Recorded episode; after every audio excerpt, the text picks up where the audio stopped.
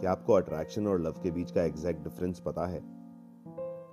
इन दोनों का डिफरेंस बताने से पहले मैं ये बता दूँ कि मैं कोई डॉक्टर या साइकोलॉजिस्ट नहीं हूँ।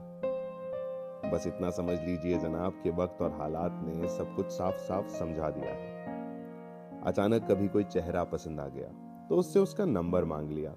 उससे कुछ वक्त बात भी कर ली, मगर फिर धीरे धीरे ये इंटरेस्ट खत्म होने लगा तो ये साइकिल किसी और के साथ भी रिपीट होगा।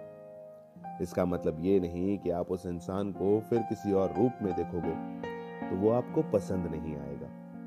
यकीन मानो है दोस्त, वो दिखेगा भी और पसंद भी आएगा, मगर ये विशेष साइकिल बार बार रिपीट मोड पर चलेगा।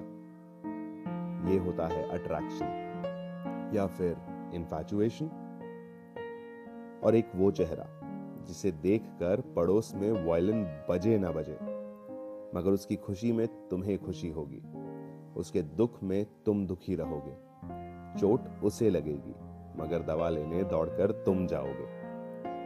उसके एक दिन ना दिखने पर तुम्हें दिन खाली खाली लगने लगेगा। जब तुम उसे देखकर उसके दिल का हाल जान जाओ, जब तुम उसके कुछ ना कहने पर भी उसके मन की हर बात समझ जाओ, जब उसके पास होने का और दूर जाने का एहसास तुम्हें होने लगे।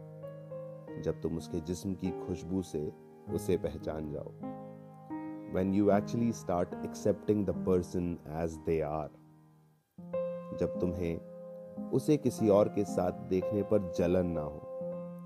जब उसकी एक मुस्कान से तुम्हारी सारी परेशानियाँ दूर होने लगे।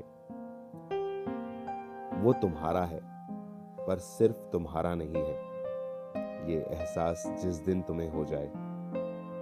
तो congratulation my friend you are in love इस पॉडकास्ट के अगले हिस्से में मैं आप सभी लोगों को बताऊँगा the three stages of love तब तक के लिए सुनते रहिए एक आवाज़।